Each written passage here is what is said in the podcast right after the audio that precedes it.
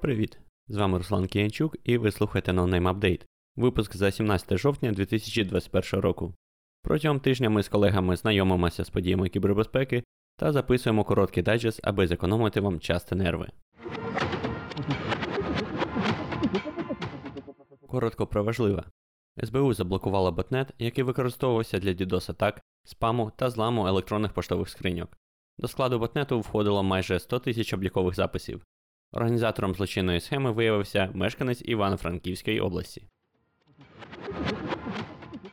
Google анонсувала створення нової кібербезпекової програми та групи під назвою Google Cyber Security Action Team.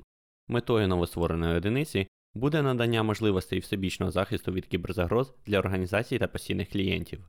Партнерами цієї ініціативи виступили CrowdStrike та Palo Alto Networks. Кембриджський університет призупинив угоду на 400 мільйонів фунтів стерлінгів з Арабськими Еміратами через використання шпигунського ПЗ Pegasus. Це відбулось на тлі минулотижневого рішення Верховного суду щодо інциденту шейхом Мохамедом Аль-Мактумом та його екс-дружиною, який був пов'язаний з використанням Pegasus. Правоохоронні структури Білорусі, піклуючись про безпеку своїх громадян, опублікували попередження для користувачів Telegram. Губос застерігає користувачів від приєднання до екстремістських каналів та погрожує їм кримінальною відповідальністю. У Білому домі відбулася зустріч міністрів та посадовців 30 країн та Європейського Союзу. Основними темами обговорення були заходи подолання кіберзагроз та кіберздирницьких злочинів. Представники України також взяли участь у дискусіях. Серед запрошених країн РФ не помітили. Атаки та інциденти. Медичний центр у Ізраїлі Хелель-Яфе став жертвою кіберздирників. З моменту атаки, котра відбулася без будь-якого попередження, шпиталь перевів свої операції на альтернативну інфраструктуру та ручний формат. Усе критично важливе обладнання працює в штатному режимі. Допоки комп'ютерні системи не буде відновлено, шпиталь також попрохав Національну медичну службу Магенда Відадом та Міністерство охорони здоров'я направляти пацієнтів, що не потребують невідкладної допомоги, до інших госпіталів. Один з найбільших американських медіаконгломератів The Cox Media Group формально підтвердив черневу атаку вимагачів. Кіберзлочинці полювали на персональну інформацію працівників компанії та зашифрували вміст декількох серверів. Проте компанія не пішла на зустріч злочинцям, викуп не було виплачено. Жодне з хакерських угрупувань не взяло на себе відповідальність за цей злочин. Pacific City Bank у США оприлюднив інформацію про кібератаку, яку було здійснено минулого місяця. Внутрішнє розслідування інциденту підтвердило витік конфіденційної інформації, проте це стосується лише частини клієнтів банку. Угрупування AOS Locker взяло на себе відповідальність за атаку. Компанія Microsoft оприлюднила інформацію про DDoS атаку в серпні 2021 року на клієнтів Azure, потужність якої сягала 2,4 терабіти на секунду. Атака відбулася через ботнет, який складався з 70 тисяч скомпрометованих приладів та географічно велась з регіону Південної Азії, Японії, КНР та США. Українська аптечна мережа АНЦ стала жертвою кіберзлочинців. Точкою входу було обрано мережеві маршрутизатори. Фахівці з кібербезпеки підозрюють угрупування ЕК-37. Вразливості в мобільних додатках крафтової пивоварні Брюдок стали причиною розкриття чутливої інформації 200 тисяч клієнтів компанії протягом 18 місяців. Хакерська група Desorden заявила про наявність 60 ГБ даних з корпоративної мережі техногіганта Acer. Злочинці заявляють, що до її складу увійшла інформація про мільйони клієнтів компанії, реквізити входу тисяч дистриб'юторів та рітейлерів Acer, юридична і фінансова інформація та дані аудиту. Нове кіберздирницьке програмне забезпечення Yanleo Wang використовується для цільових атак на великі підприємства. Крім стандартних засобів шифрування даних на дисках, програма також вбиває процеси віртуалізації та інші системні процеси. Оператори кіберздирника використовують різні вектори атаки для впливу на потенційну жертву, зокрема DDoS та методи соціальної інженерії. Ботнет MyKings продовжує свою активну діяльність та заробляє чималі гроші.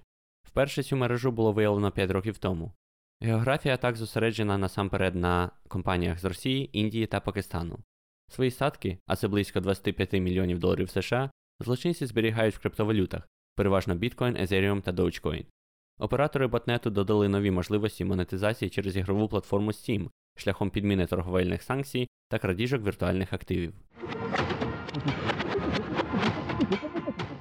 Вразливості та виправлення. Apple оприлюднила позачерговий патч для виправлення вразливості нульового дня, пов'язаної з некоректною роботою пам'яті ядра операційної системи iOS. Експерти радять оновити системне програмне забезпечення iPhone та iPad. Помилка в програмному коді LibreOffice та OpenOffice дозволяє хакерам маніпулювати макросами і цифровими підписами. Оновлення з виправленням вразливості вже доступне для завантаження. Siemens та Schneider Electric оприлюднили близько 50 вразливостей своїх індустріальних систем управління. Компанії підготували патчі та відповідні інструкції щодо виправлення багів. Агентство національної безпеки США попереджає про небезпеку використання електронних сертифікатів з Wildcard. У своєму документі агентство згадує про нову техніку кроспротокольної атаки Alpaca, що може призвести до крадіжки персональних даних та виконання випадкового коду. Виявлено численні вразливості у програмному забезпеченні для телефонії LinPhone та MicroSIP. Хакер здатен отримати доступ до конфіденційної інформації користувача системи та облікового запису. Плагін для WordPress Breezy Page Builder містить вразливості, що призводять до XSS та неавторизованого завантаження файлів. На даний момент більше 90 тисяч сайтів використовують зазначений плагін.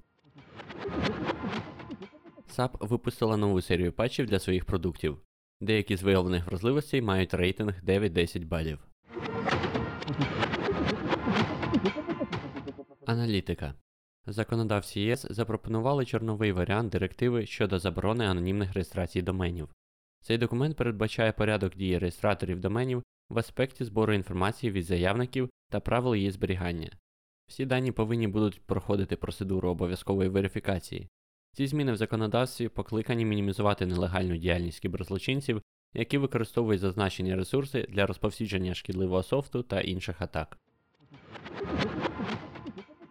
Підрозділ FinCEN Департаменту казначейства США ідентифікував вихідні біткоін транзакції на майже 5,2 мільярди доларів США у якості таких, що пов'язані з топ-10 найбільш відомими кіберздирницькими програмами.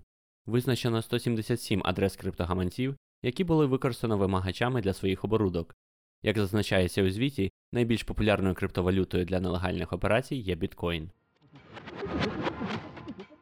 Google попереджає про зростання активності іранських хакерських груп, пов'язаних з корпусом вартових ісламської революції.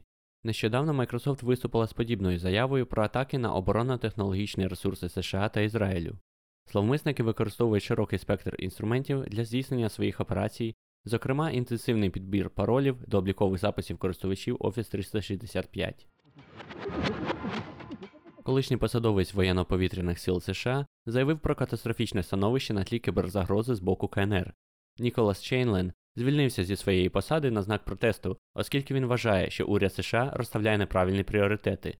Основні галузі, на які варто звернути увагу, це штучний інтелект, машинне навчання та інші кібернетичні можливості. Рекомендації. Скомпрометовані паролі тепер можна перевірити на айфоні. Користувачі останньої версії iOS, а саме 15-ї, здатні отримувати рекомендації щодо рівня захищеності їх паролів. Sysmon тепер доступна для користувачів Linux. Компанія Microsoft випустила open source версію свого Windows інструмента для моніторингу системних процесів. І наостанок сміхуйочки. Покупець продукції Canon подав позов до суду на 5 мільйонів доларів США через блокування функції сканування документів, коли у картриджі закінчується тонер. Проблема стосується багатофункціональних пристроїв, здатних сканувати, друкувати та копіювати документи. У позові зазначено, що Canon використовує подібні ситуації для збільшення обсягів продажів чорнил для заправки. Дякуємо, що слухаєте NoName Update. З іншими серіями та випусками нашого подкасту можна ознайомитись на нашому сайті nonamepodcast.org. Якщо вам сподобався цей випуск, поставте йому вподобайку у вашому подкаст-плеєрі та поділіться з друзями у соціальних мережах. Ви також можете підтримати проект матеріально, ставши нашим патроном. Це дасть вам змогу отримувати усі випуски на кілька днів раніше та слухати основні епізоди наживо, а можливо навіть і стати їх учасником. Тож, якщо ви хочете зробити свій внесок у створення професійного контенту з кібербезпеки українською мовою, долучайтеся до підтримки за адресою patreon.com. До наступного разу та залишайтесь в безпеці.